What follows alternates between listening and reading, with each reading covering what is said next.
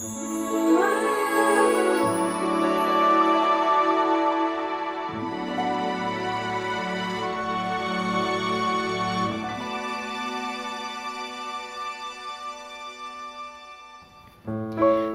ceria, sobat cerdas, inovasi, dan berkarya. Selamat pagi sobat ceria di mana pun dan kapan pun kalian mendengarkan. Selamat mendengarkan siniar Gema Ceria BEM Undira Gerakan Mahasiswa Cerdas, Inovasi, dan Berkarya. Siniar Gema Ceria BEM Undira merupakan program kerja dari Kementerian Riset dan Pengembangan Badan Eksekutif Mahasiswa Universitas Dianapura yang berpedoman dengan sinar, sinergi, integritas, akuntabel, dan resolusi. Siniar Gema Ceria BEM Undira kini hadir untuk menggemakan semangat mahasiswa dalam berkreativitas dan berinovasi serangkaian membawa perubahan dari diskusi membangun negeri.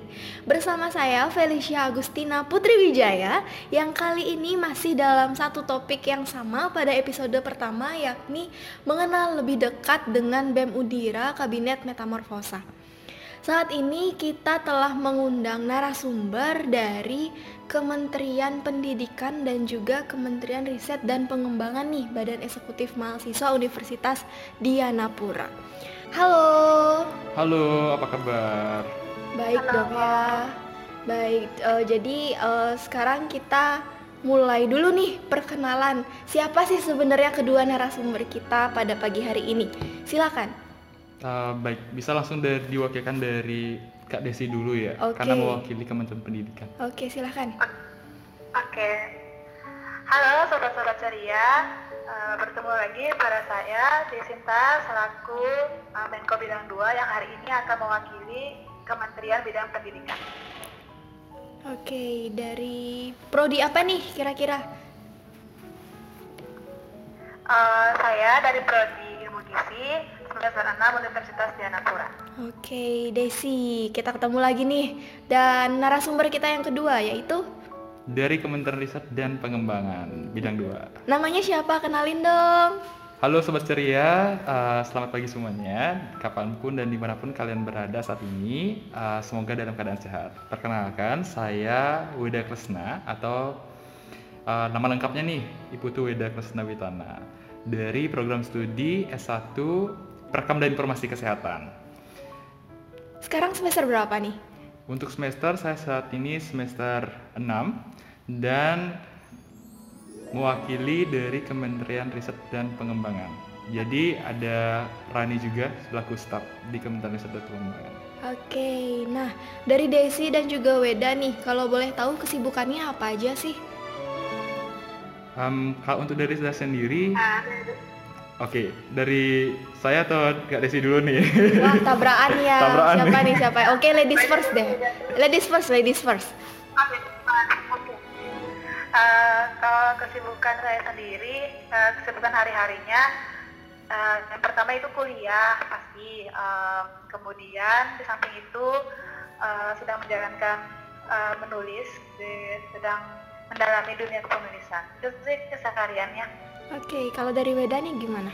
Eh, untuk kalian dari saya itu kesibukan hariannya nih. Kesibukan hariannya tentunya adalah sebagai mahasiswa aktif di Universitas Dianapura yakni dalam perkuliahan. Jadi ada kelas daring atau virtual juga beberapa dosen juga pertemuan untuk minggu pertama dan minggu kedua juga.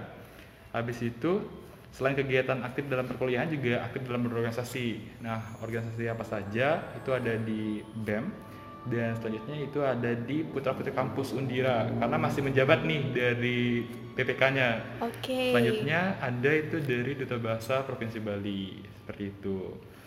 Dan bergabung secara otomatis di paguyuban Duta Bahasa Provinsi Bali.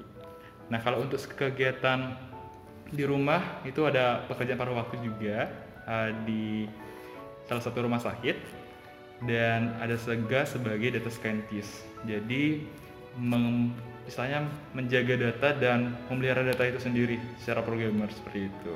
Wow, jadi kedua narasumber kita ini sepertinya sibuk-sibuk dan produktif sekali ya kegiatannya. Dan eh, kalau dari mungkin bisa dijelaskan dulu nih eh, tugas dari Kementerian Pendidikan dan juga Kementerian Riset dan Pengembangan itu apa aja sih? dari Desi mungkin mewakili Uh, Kementerian kalau- Pendidikan.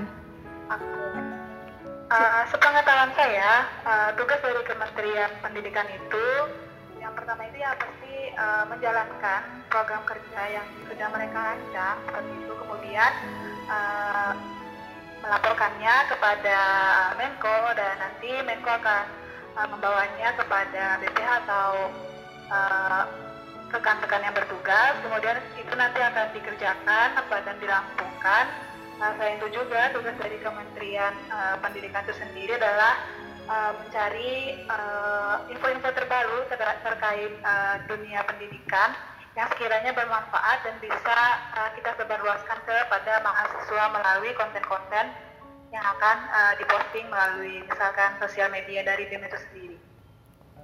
Oke, jadi juga jadi juga tugas dari Kementerian Pendidikan itu mengedukasi gitu ya secara garis Iya, besarnya. benar. Oke, dan juga dari program kerjanya pun juga program kerja yang memang mengedukasi seperti mengadakan seminar kayak gitu ya. Iya, benar sekali. Oke, nah kalau dari Kementerian Riset dan Pengembangan nih, mungkin bisa dijelaskan dulu secara eh, detail tugasnya itu apa dan nanti mungkin juga bisa dijelaskan apa sih program kerja yang sudah dirancangkan selama satu tahun. Ya, oke. Jadi terima kasih. Kalau dari Kementerian Riset dan Pengembangan itu, itu ada tugas dan fungsinya. Jadi dari Kementerian Riset dan Pengembangan, Badan Eksekutif Mahasiswa Universitas Dianapura itu mempunyai tugas terkait dengan menegakkan urusan kabinet di bidang riset dan pengembangan serta inovasi untuk membantu uh, baik dari Menko secara struktur habis itu tugas akhirnya adalah di Presiden dan Wakil Presiden mahasiswa Badan Eksekutif Mahasiswa Universitas Dianapura dalam menyelenggarakan pemerintahan dalam kabinet metamorfosa itu sendiri. Selanjutnya dalam melaksanakan tugas, tentunya Kementerian Riset dan Pengembangan menyelenggarakan fungsinya, yakni yang pertama terkait dengan perumusan, penetapan dan pelaksanaan kebijakan di bidang standar kualitas sistem program kerja di kabinet seperti itu. Baik dari organisasi mahasiswa, SDM atau sumber daya eh, manusianya, serta sarana dan prasarana pelaksanaan yang berkaitan dengan aktivitas mahasiswa di lingkungan kampus Universitas Dianapura dan keterjangkauan layanan untuk kepentingan mahasiswa itu sendiri. Yang poin kedua, itu ada perumusan dan penetapan kebijakan di bidang standar kualitas sistem penelitian. Karena kita kan berada di ranah riset seperti itu. Ada sumber daya manusianya, sarana dan prasarana riset dan pengembangan, penguatan inovasi dan riset, serta pengembangan kebermanfaatan media informasi, penguasaan alih teknologi, penguatan kemampuan audit sistem, perlindungan hak kekayaan intelektual, percepatan penguasaan, pemanfaatan, dan pemajuan riset dan pengembangan. Yang ketiga, itu ada koordinasi dan sinkronisasi pelaksanaan kebijakan di bidang kelembagaan, sumber daya, penguatan riset, pengembangan, serta penguatan inovasi ilmu pengetahuan dan media informasi.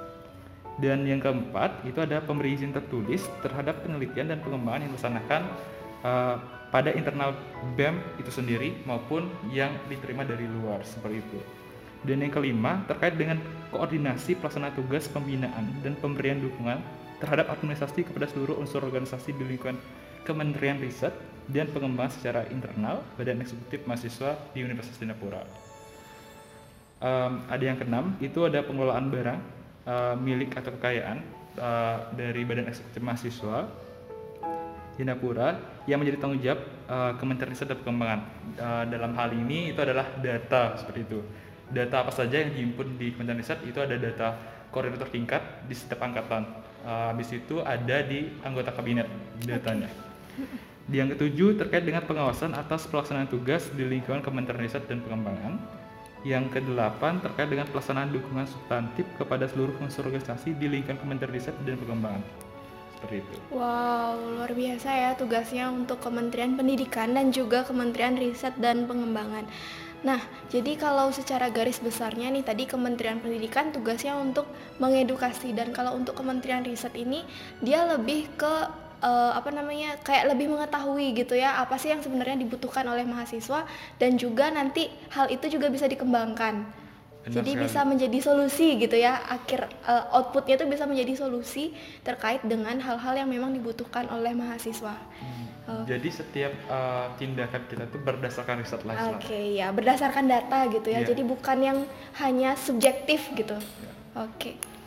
Kemudian eh, apa sih sebenarnya tantangan yang eh, dirasakan nih dari teman-teman di pendidikan ataupun di Kementerian Riset dan Pengembangan? Dari Kak Desi mungkin ya. Oke, boleh boleh. Kira-kira Dari siapa nih? dari Desi dulu deh tantangannya eh, di Kementerian Pendidikan nih khususnya kan sebenarnya Desi kan di Menko-nya tapi mungkin dari Kementerian Pendidikan itu sempat curhat mungkin gimana sih tantangannya mereka selama eh, menjabat di Kementerian Pendidikan Oh, oke oke. Eh, jadi eh, sepengetahuan saya teman-teman di Kementerian Pendidikan itu kendalanya untuk saat ini itu yaitu dengan lingkungan atau situasi yang sekarang kan Mm-mm. eh, online semua, Iya, eh, benar-benar. tidak bisa offline. Jadi otomatis eh, program kerja seperti salah satu contohnya seminar, nah itu tidak bisa dilakukan secara offline. Jadi kita eh, harus eh, berpikir lebih kritis lagi dan akhirnya eh, dijadikan eh, direncanakan menjadi eh, seminar online. Nah, dalam pembuatan seminar ini juga tidak mudah seperti itu. Terutama eh, kedua rekan eh, dari Kementerian Pendidikan itu sekarang masih berada di luar Bali. Jadi eh, di sini sih kendalanya lebih ke komunikasi eh, antara anggotanya dalam anggota Kementerian Pendidikan itu. Jadi eh, dari Kementerian Pendidikan itu sekarang masih eh, mencoba untuk eh, menanggulangi masalah tersebut dengan cara eh, tetap eh, berkomunikasi satu sama lain dan tetap menjalankan eh, program kerja dan juga kewajiban-kewajiban lainnya eh, agar semuanya itu bisa berjalan dengan baik. Eh, kemudian eh, supaya kendalanya ini bisa ditekan, Eh, jadi bisa diminimalisir seperti itu. Jadi kita walaupun online juga harus tetap bisa eh, menjalankan program kerja dengan baik seperti itu. Itu sih eh, kendalanya sejauh ini. Oke, jadi karena situasi gitu ya pandemi yang mengharuskan kita terpisahkan oleh jarak waktu dan sinyal sehingga eh, komunikasi beberapa komunikasi gitu kan ya mungkin ada hambatannya di sana eh, dan juga penyusunan idenya itu jadi lebih eh, menantang gitu ya karena kita terpisahkan Iya, oleh benar, jarak karena- gitu. Iya, karena kedua anggota Kementerian Pendidikan juga eh, walaupun berada di daerah yang sama, tapi eh, tempat tinggalnya berbeda seperti itu kan. Belum lagi kalau misalnya eh, ada, apalagi kan eh, daerah mereka itu kan masih dalam tahap pembaruan kembali seperti itu. Jadi eh, agak masalah sinyal, masalah yang lainnya seperti itu. jadi eh, komunikasi itu masih eh, agak riskan seperti itu kalau eh, mereka uh, kadang kalau bertemu melalui online gitu. Jadi kendalanya yaitu uh, di komunikasi tapi dari teman-teman Kementerian Pendidikan sendiri uh, untuk saat ini uh, masih uh, mencoba untuk menanggulangi masalah tersebut dan ya uh, uh, untungnya sudah bisa uh, sedikit demi sedikit uh, teratasi seperti itu. Oke, jadi kuncinya lebih ke adaptasi gitu ya untuk dengan untuk adap- permasalahan ini. Iya benar adaptasi dan komunikasi satu sama lain. Oke, nah kalau dari Kementerian Riset nih, tantangannya apa sih? Uh, kalau bahas masalah tantangan sih sebenarnya banyak banget ya di pada masa kan- pandemi COVID-19 seperti ini. Tapi dari Kementerian Riset dan Pengembangan karena kita sudah uh, apa ya istilahnya di sebelum kita ditempatkan di masing-masing kabinet itu di posisi mana, kita kan sudah mengetahui nih pada saat itu juga dalam adaptasi baru istilahnya dalam pada masa pandemi COVID-19. Jadi kita sudah mengetahui nih ke depannya kalau kita melaksanakan atau menerapkan program kerja yang rasanya tidak mungkin untuk kita lakukan seperti itu di lapangan, jadi kita sudah mengetahui gambarannya seperti itu. Jadi kita lebih memilih eh, memang ini tantangan, tetapi kita juga memilih solusi alternatif yang bisa diterapkan pada saat kita menjadi eh, seorang kabinet seperti itu, anggota kabinet yang akan melaksanakan program kerja satu tahun ke depan seperti itu. Oke, jadi juga tantangannya harus bisa solutif itu ya. Iya, benar sekali. Oke. Nah, kebetulan nih kalau proker eh, kalau podcast yang sedang teman-teman dengarkan ini itu kan merupakan proker ya dari Kementerian Riset dan juga Pengembangan. Boleh nih dijelaskan dari nilai-nilai sinar yang dicetuskan oleh Kementerian Riset dan Pengembangan itu sebenarnya memiliki arah dan tujuan seperti apa sih ke depannya? Iya, benar sekali. Jadi uh, untuk sobat ceria yang sudah mendengarkan podcast atau senior ini, uh, mungkin akan bertanya-tanya, apa sih senior itu yang selalu dikata-kata uh, disebut-sebutkan istilahnya? Oke. Okay. Jadi dalam senior itu ada ada pedoman sinar kan. Jadi pada Kementerian Riset dan Pengembangan itu memiliki tata nilai. Nah, sebelum saya jelaskan apa sih itu sinar itu, mungkin saya jelaskan apa sih maksud dan tujuan dari Kementerian Riset dan Pengembangan mencetuskan sinar itu sendiri. Oke, boleh tuh. Nah, jadi sinar itu dicetuskan pada saat kita mempertimbangkan bahwa dalam pada masa pandemi COVID-19 seperti ini, mm-hmm. kita tidak mungkin akan melakukan survei ke lapangan seperti itu. Iya. Itu yang pertama. Dan yang kedua, kita mengetahui bahwa pada masa pandemi COVID-19 kita akan melakukan survei secara daring. Mm-hmm. Nah, untuk mengantisipasi kepercayaan publik, terutama nih yang ada di Universitas Jayapura, kita membangun yang namanya sinar. Jadi sinar itu apa? Sinar itu adalah sinergi, integritas, navigasi, akuntabel, dan resolusi. Jadi, selain membangun kepercayaan publik yang ada dalam Kementerian Riset dan Pengembangan, karena kita menghimpun data nih, data itu sangat berharga dan rahasia sifatnya seperti yeah. itu. Jadi harus diantisipasi lah. Dengan cara itulah. Jadi apa itu? Sinergi, integritas, dan lain sebagainya. Sinergi itu membangun relasi antar internal dan kemitraan BEM Undira secara profesional dan harmonis. Yang kedua, integritas, mengambil keputusan berdasarkan sistem nilai, moral, dan kejujuran. Dan yang ketiga, navigasi, membangun arah kebijakan dan kajian aksi strategis dalam pembangunan berkelanjutan yang lebih baik. Pembangunan apa nih? Pembangunan terhadap kemanusia uh, mahasiswa, kemanusiaan juga, karena kita juga berkaitan dengan pengembangan. Okay. tidak hanya dalam internal kampus tapi juga bagaimana pengabdian masyarakat juga. Yeah. habis itu empat akuntabel. Mengembangkan sikap dan tindakan kerja yang terukur dan bertanggung jawab terhadap hasil. Hasil apa yang uh, di sini dikatakan hasil di mana hasil resolusi tersebut bisa dipertanggungjawabkan. Seperti mm. itu. Selanjutnya yang keenam itu terhadap resolusi. Menjaga profesionalisme dalam bersikap dan bertindak dengan pengetahuan dan keahliannya jadi walaupun kita Kementerian Riset serba tahu misalnya dibilang kan, juga tidak memberikan kita keleluasaan seperti apa yang dipikirkan dari uh, orang-orang di luar sana. Ya, Karena kita juga harus tahu gitu Iya, kan? seperti itu. Karena kita harus menghimpun data-data terlebih dahulu seperti itu. Oke, menarik ya. Jadi uh, kita pun juga tahu sebenarnya gimana sih arah pergerakan dari Kementerian Riset ini gitu ya. Oke, dan selanjutnya itu apa sih yang menjadi fokus atau konsentrasi dari Kementerian Riset dan Pengembangan serta dari Kementerian Pendidikan juga?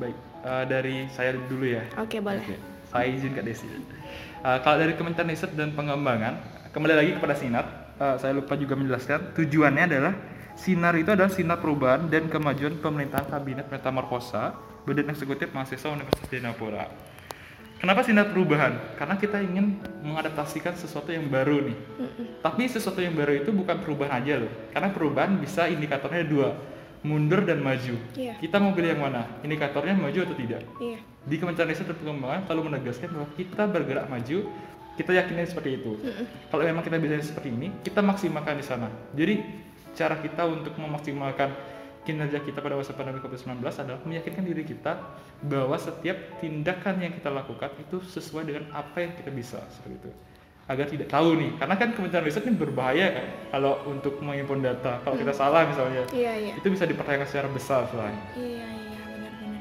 jadi itu juga memang selaras lah ya sama apa namanya nama kabinet juga ya metamorfosa, ya, metamorfosa. perubahan untuk ke arah yang lebih baik pastinya nah kalau dari Kementerian Pendidikan nih uh, apa sih yang menjadi konsentrasi atau fokus dari teman-teman di Kementerian Pendidikan? Oke, uh, saya izin menjawab. Uh, kalau konsentrasi atau jadi yang jadi fokusnya dari Kementerian Riset dan Pengembangan, maaf, uh, Kementerian Pendidikan untuk saat ini itu uh, lebih memfokuskan untuk uh, menjalankan uh, program kerja yang sempat uh, tertunda seperti itu. Uh, kemudian uh, mencari solusi-solusi, kemudian mencari konten-konten terbaik yang yang sekiranya itu uh, sejalan dengan program kerja yang akan dikerjakan. Kemudian dari Kementerian Pendidikan itu juga uh, untuk saat ini uh, sedang uh, melakukan edukasi-edukasi uh, apa saja yang akan diberikan kepada mahasiswa, uh, terkhususnya mahasiswa Undira, uh, supaya ke depannya uh, bisa lebih terbuka lagi wawasannya dan juga sama-sama kita semua menambah wawasan baru, baik itu ilmunya dari luar kampus maupun maupun dari kampus itu sendiri. Jadi dari Kementerian Pendidikan untuk saat ini masih uh, melakukan diri untuk uh, menjalankan bagaimana depannya program kerja yang akan mereka kerjakan itu bisa berjalan dan berlangsung dengan baik serta uh, bisa menghasilkan hasil yang terbaik juga. Oke, dan juga untuk uh, pendidikan nih di masa pandemi itu kan juga menjadi pembahasan yang sangat menarik gitu ya, yang juga bisa menjadi uh, sebuah konten yang bisa mengedukasi teman-teman nih mahasiswa yang mungkin kurang atau susah dalam beradaptasi di masa pandemi ini gitu kan.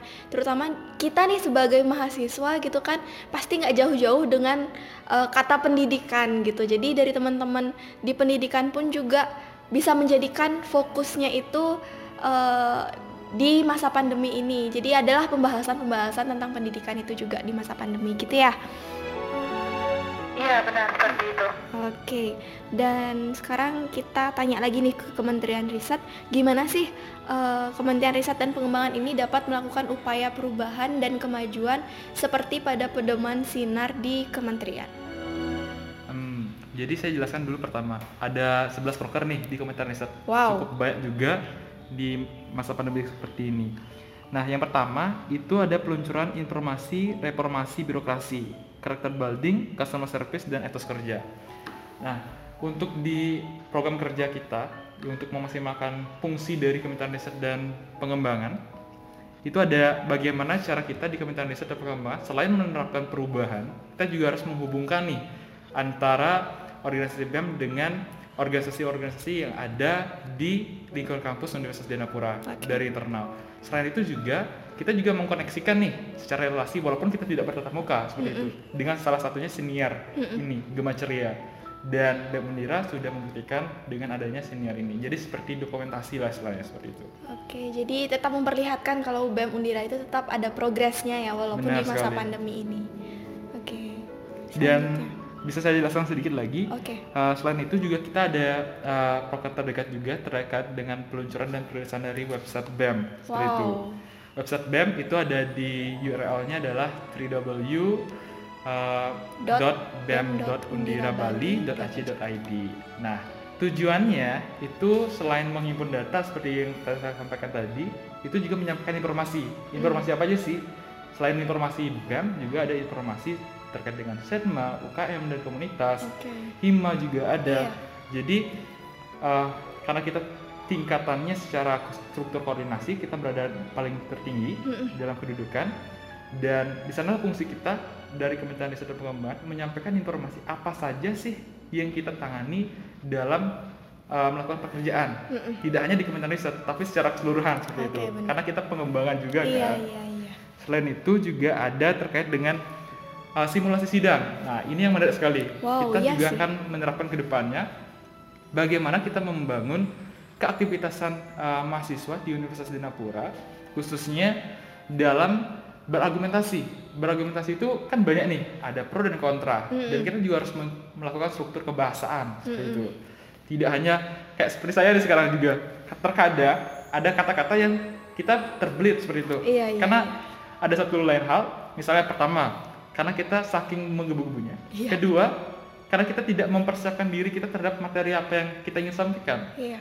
Jadi apa yang mau disampaikan jadinya akan timbullah rasa grogi, iya, stres atau enggak uh, tangannya basah misalnya seperti itu kan. Itu juga akan memberikan efek kejut seperti itu. Mm -hmm. Karena dalam berdemokrasi kita juga harus pandai dalam berargumentasi. Jadi skill public speaking itu penting di sana. Okay. Nah, sebagai seorang pemimpin tentu skill public speaking itu penting karena kita harus meyakinkan seperti itu. Iya. Nah, mungkin dari sobat ceria nih yang mana sih kira-kira yang sering terjadi keringetan mungkin kah atau yang mana gitu kan ya. Jadi kalian juga bisa lebih tahu di mana sih kelemahan kalian pada saat melakukan public speaking dan bisa mengasah hal itu gitu ya. Oke, selanjutnya nih. Majalah Metamorfosa. Wow. Majalah Metamorfosa dari BEM Undira. Itu namanya majalah Metamorfosa ya. Jadi kebetulan memang uh, setiap periode kan berbeda kabinet ya. Jadi kenapa kita menggunakan majalah Metamorfosa? Berikutnya nanti berbeda lagi nggak? Tentunya berbeda karena memang untuk mendokumentasikan ciri khasnya setiap majalah itu berbeda-beda nantinya. Iya. Seperti itu.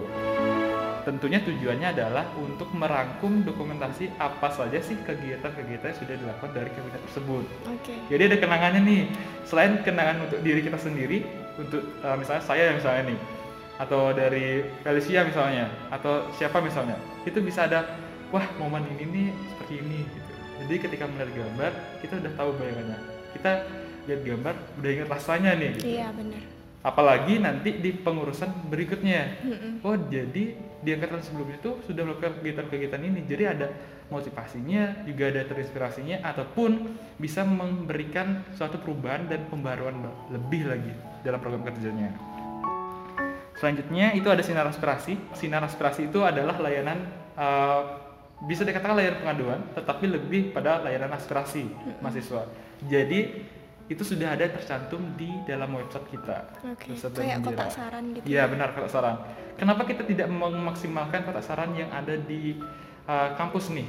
Karena kita juga mikir nih kan, pada masa pandemi COVID-19 juga tidak memungkinkan mahasiswa untuk bisa terus ke kampus seperti itu. Apalagi untuk hanya uh, tujuannya ke kampus untuk memasukkan kotak saran seperti itu kan. Iya. Jadi untuk inovasi kotak saran dalam publik kita maksimalkan pada layanan daring seperti itu dengan meng- mengakses website uh, Beb Mendira seperti itu. Oke, mungkin nanti dari teman-teman ada masukan gitu ya. Apalagi kan kita di kampus nih, ada masukan mungkin e, Kak minta tolong e, e, nanti bisa disampaikan aspirasi kita bahwa e, jam kuliahnya mungkin atau gimana. Nah, nanti kan dari Kementerian Pendidikan juga bisa tahu gitu kan ya dan data-data aspirasi-aspirasi itu juga bisa diberikan ke kementerian-kementerian terkait kalau misalnya memang itu bersangkutan gitu ya. Dan Oke. perlu juga dicatat bahwa setiap aspirasi juga kita pertimbangkan. Pertimbangan dalam artian apa nih? Wah, baru menyindir salah satu pihak misalnya tidak seperti itu. Mm-mm. Tapi kita lebih memberikan solusi alternatifnya seperti itu. Karena nanti dalam penyampaian keluhan itu ada yang namanya tahapan-tahapan. Tahapan pertama itu adalah pencatatan. Pencatatan setiap ada keluhan ataupun tidaknya keluhan. Misalnya uh, ucapan terima kasih juga bisa atau ucapan salam-salam juga bisa kan? Oke, bisa. Hal seperti itu nanti akan dicatat secara administrasi melalui Kementerian Riset dan Pengembangan. Jadi catat dulu nih diimpun datanya siapa saja nanti seperti itu. Habis itu yang kedua tahap uh, pengembangannya, di mana nanti kita akan melakukan survei apakah benar seperti itu. Ini baru tahap internal dari Kementerian Riset dan Pengembangan. Di tahap ketiga itu baru masuk di Menko. Jadi belum langsung nih langsung ke mahasiswaan. Jadi bertahap karena kita juga ingin menyampaikan informasi yang berkualitas. Iya, benar, gitu. benar, Tidak hanya sekedar katanya dia seperti ini loh. Iya, gitu. iya. Jadi kita harus survei juga seperti itu. Tahap keempat itu baru rapat yang bersama dengan BPH atau koordinasi dengan BPH. Setelah itu diverifikasi atau validasi kebenarannya, itu baru dibuatkan hasil resolusi dari Kementerian BEM. Nanti akan diusahakan untuk melakukan audiensi. Kenapa diusahakan? Karena belum tentu loh hasil apa yang kita uh, diskusikan itu memiliki suatu output yang memang seharusnya kita sampaikan seperti itu.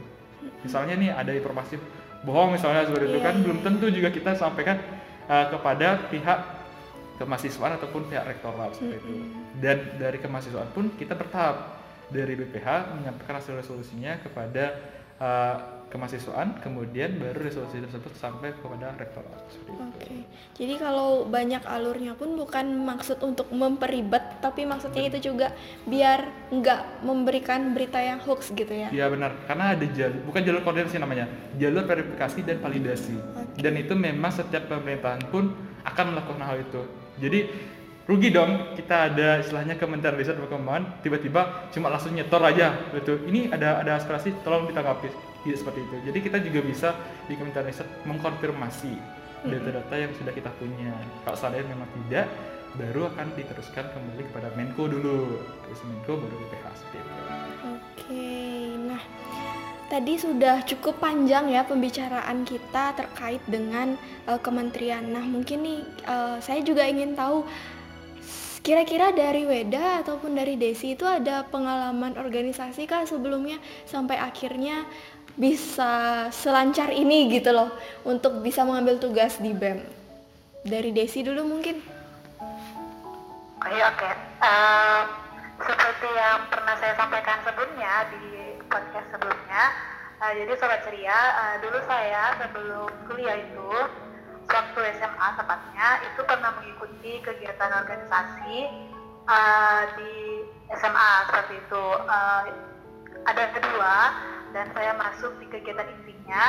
Uh, kemudian dari situlah saya belajar bagaimana cara uh, berorganisasi yang baik, kemudian bagaimana uh, cara berbicara yang baik, kemudian bagaimana cara memiliki hubungan atau relasi dengan teman-teman yang menjadi rekan-rekan kerja kita dalam organisasi seperti itu. Jadi uh, dari semuanya itu mendorong saya ketika saya masuk kuliah kembali ingin untuk mengikuti organisasi seperti itu. Nah di sinilah saya bertemu dengan uh, Bemundira seperti itu. Di sini uh, saya memutuskan untuk uh, kembali mengikuti organisasi yaitu melalui Bemundira. Oke, nah kalau dari Weda nih gimana? Jadi kalau dari sebelum organisasi BEM nih, kalau dari saat ini aktif kan sudah saya sampaikan tadi sebelumnya. Kalau sebelum dari organisasi BEM itu ada, namun tidak di kamp uh, di kampus itu ada, itu unit kegiatan mahasiswa mm -hmm. uh, di Celes Teknik. Mm -hmm. Selanjutnya itu ada paduan suara, okay. dan UKM Ambassador seperti okay. itu. Nah kalau sebelumnya juga dari sebelum masuk sebagai mahasiswa lah istilahnya dari SD itu pramuka kan mm-hmm. pramuka. saya jelaskan secara rinci lah kalau SMP itu ada paduan suara ada KKR uh, kompir lah istilahnya kelompok okay. ilmiah remaja habis itu ada juga terkait dengan mading istilahnya seperti itu uh, jurnalistik seperti itu mm-hmm. kalau di SMA itu ada organisasi intersekolah uh, osis itu saya menjabat dua kali. Yang pertama sebagai wakil dua habis itu baru lanjut ke ketua. Habis itu lanjut ke mewakili dari sekolah ke forum osis nusantara sebagai ketua bidang di kesenian dan kebudayaan. Seperti itu. Dan dipercaya lagi ke forum osis nusantara. Nah di forum osis nusantara saya mewakili Bali. Di uh, eh, SMK itu ada kelompok remaja juga sebagai ketua uh, penelitian sains. Karena pada saat itu uh, memang sesuai dengan kejuruan. Habis itu ada sebagai ketua jurnalistik juga. Jadi memang uh, kalau dari Val mungkin berpikiran wah jecer banget ya. Karena mungkin ya iya. ini mungkin dari pengalaman jurnalistik yang sudah saya dapatkan di SMK itu sendiri. Karena uh, di SMK itu tiga periode secara berturut-turut dipilih dan dipercaya seperti itu. Wow, sangat banyak ya pengalamannya uh, dari Weda dan juga Desi terkait dengan organisasi. Apa sih yang buat kalian itu sampai akhirnya tertarik untuk mengikuti banyak sekali organisasi? Hal apa sih yang menarik di organisasi menurut kalian? Dari Desi mungkin dulu nih.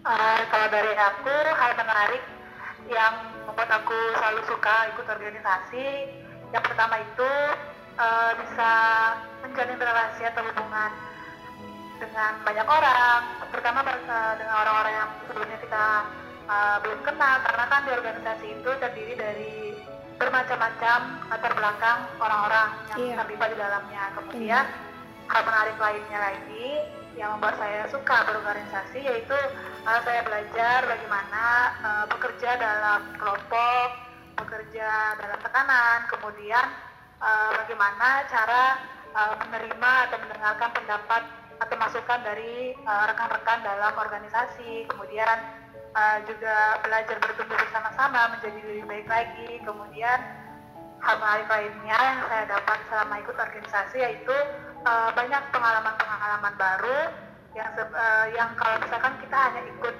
uh, akademik saja itu tidak bisa kita dapatkan.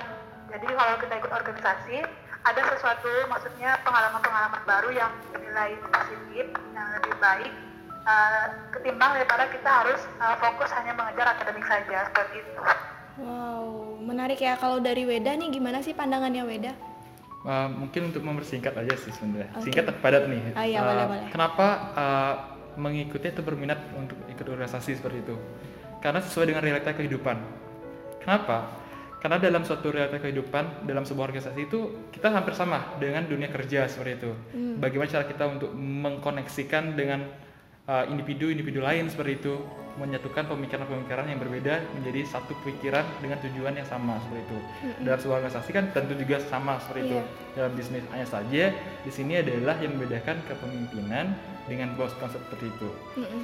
Dan selain itu memang dalam diri saya sendiri bukan masalah menarik atau tidaknya dalam organisasi tersebut sih sebenarnya. Bagaimana cara saya untuk mendapatkan sesuatu hal yang baru di dalam sebuah organisasi. Misalnya dalam BEM, sesuatu cakupannya yang tidak saya eh, dapatkan di organisasi sebelumnya. Tentunya kenapa saya bisa katakan seperti itu? Budaya. Budaya organisasi itu berbeda-beda Iya. tidak memungkinkan juga saya mengatakan bahwa wah di organisasi A ini sama kok jadi saya tidak dapat belajar apa-apa belum eh, tidak mungkin untuk saya mengatakan seperti itu karena setiap organisasi itu memiliki cara dan sikap pandangan yang berbeda seperti itu sama seperti sebuah negara lah negara Iya. Indonesia memiliki pandangan yang berbeda secara diplomatik juga berbeda dengan negara lainnya seperti itu Oke, menarik sekali ya pembahasannya. Nah, kira-kira mungkin nih dari uh, Desi ataupun Weda ingin menyampaikan pesan nih kepada sobat ceria yang mendengarkan sekarang terkait dengan organisasi. Gimana tuh? Dari Desi Dari dulu. siapa nih? Desi dulu boleh. Oh dari aku dulu. Oke. Eh, kalau aku sih ingin menyampaikan ke sobat-sobat ceria eh, terkait organisasi itu eh, jangan pernah takut eh, untuk terjun ke dalam sebuah organisasi baik itu organisasi kecil maupun organisasi besar karena dari semuanya itu kalian akan memiliki pengalaman-pengalaman baru kemudian kalian jadi bisa memiliki relasi yang lebih banyak. Kemudian itu juga bisa membuka peluang kalian untuk uh, sukses di hari depan. Seperti itu. Karena dari organisasi itu kita akan belajar melatih soft skill soft skill uh, yang ada dalam diri kita. Seperti misalnya berbicara depan uh, banyak orang atau lebih dikenal uh, berbicara di depan umum atau speak up uh, kemudian uh, bisa uh, melatih bagaimana kedisiplinan diri kemudian belajar uh, menghandle sebuah organisasi terus mengerjakan tugas tepat waktu kemudian dari organisasi itu juga kita bisa belajar bagaimana menghargai perbedaan pendapat uh, dari diri kita sendiri maupun bersama uh, rekan-rekan sepekerja kita di dalam organisasi. Jadi pesan saya untuk sahabat ceria, uh, jangan pernah takut untuk mengikuti organisasi karena uh, semuanya itu bukan membawa hal buruk bagi kita, justru sebaliknya yaitu membawa hal atau dampak yang baik bagi kita dan juga bagi hari-hari kita ke depannya seperti itu dari saya. Oke, bagaimanapun juga ya, pasti eh, di setiap organisasi itu baik mungkin dari kitanya merasa apa namanya eh, puas ataupun kurang puas dalam organisasi itu pasti selalu ada pembelajaran yang bisa didapatkan eh, selama mengikuti organisasi. sekali. Oke, nah kalau dari Weda gimana nih? Eh, terkait dengan pesan ya Iya, pesan. kenapa harus ikut organisasi seperti itu Iya. Kalau untuk terkait dengan pesan uh, sob- untuk sobat ceria nih, di mana pun kalian berada saat ini, uh, saya percaya bahwa anak-anak organisasi itu memiliki uh, suatu keunggulan. Keunggulannya apa? Satu, manajemen waktunya mereka udah udah bisa banget diatur seperti itu. Dalam dunia kerja, mereka nanti mendapatkan suatu proyek misalnya nih, mereka udah pasti bisa menghandle waktu mereka. Prioritas mana yang akan mereka uh, rencanakan seperti itu. Uh, keberhasilan dan tantangannya apa saja itu sudah mereka dapat analisis. Dan saya percaya itu. Iya, dan yang kedua adalah saya percaya dari anak-anak organisasi yang telah bergabung uh, apalagi sudah sampai dua periode dan bahkan lebih misalnya seperti itu dengan banyak organisasi mereka udah bisa berpikir secara dewasa profesional. Karena mereka sudah bisa membedakan oh ini nih masalah saya secara pribadi. Dan tidak seharusnya kita umbar seperti Iya. itu. Ataupun bisa memilih tempat di mana saya seharusnya menempatkan diri saya selayaknya sebagai seorang mahasiswa ataupun sebagai selayaknya seorang anggota kabinet di badan eksekutif mahasiswa. Seperti itu. Oke. dan itu harus uh, dan itu memang bukan sesuatu yang bisa dipelajari secara langsung seperti itu. Itu bertahap sebenarnya. Nah kenapa menariknya? Karena kalian nanti dalam dunia bekerja itu udah siap Mm-mm. mental kalian udah siap jadi kalau kalian dikasih tantangan apa nih dari atasan kalian kalian udah bisa karena kalian sudah me- melewati fase-fase tersulit dalam kehidupan kalian Hmm, Oke, jadi untuk yang ikut organisasi pun bisa mencantumkan organisasinya di CV dan Benar itu sekali. bisa dilirik ya oleh Iya. lebih cepet lah ibaratnya dapat kerja mungkin. Iya betul. Oke. kalau sebagai HRD ini misalnya pasti udah ada pertimbangannya wah anak organisasi nih pasti apalagi dilihat uh, aksi atau kegiatan-kegiatan organisasinya itu padat selain seperti itu Iya. pasti udah keterlibatannya ya di dalam Iya. organisasi itu. Wow, oke, menarik sekali ya pembahasan kita untuk uh, season kali ini. Jadi itu dia ya teman-teman. Uh, demikian sobat ceria perjumpaan kita pada siniar dengan topik mengenal lebih dekat dengan BEM Undira Kabinet Metamorfosa pada season ke-6. Terima kasih kepada narasumber kita yang telah bergabung pada hari ini yaitu ada Desi dan juga ada Weda pada siniar Gema Ceria Gerakan Mahasiswa Cerdas, Inovasi dan Berkarya. Nantikan season berikutnya yaitu pada topik yang sama juga dengan selalu update informasinya. Informasi terbaru kami itu hanya ada di akun resmi milik BEM Undira.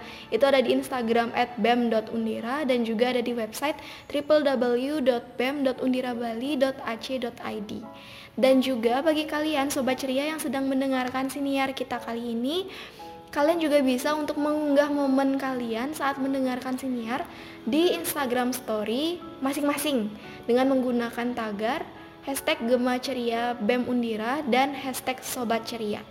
Selain itu, kalian juga jangan lupa untuk mengikuti media sosial yang telah kita sebutkan tadi untuk mendapatkan informasi terbarunya. Dan saya juga ingin mengajak kedua narasumber kita nih untuk menyebutkan, menggemahkan, mens- mensuarakan, menyuarakan tagline dari Sobat Ceria, yaitu Sobat Cerdas, Inovasi dan juga Berkarya. Nah, kita akan mulai Sobat Ceria, Sobat Cerdas, Inovasi dan Berkarya. Cerdas, inovasi dan berkarya. Oke, terima kasih. Sampai Terima jumpa di lain kesempatan Sampai Sobat jumpa. Ceria. Gema ceria mengudara dan menggema dalam membawa perubahan dan kemajuan. Salam mahasiswa.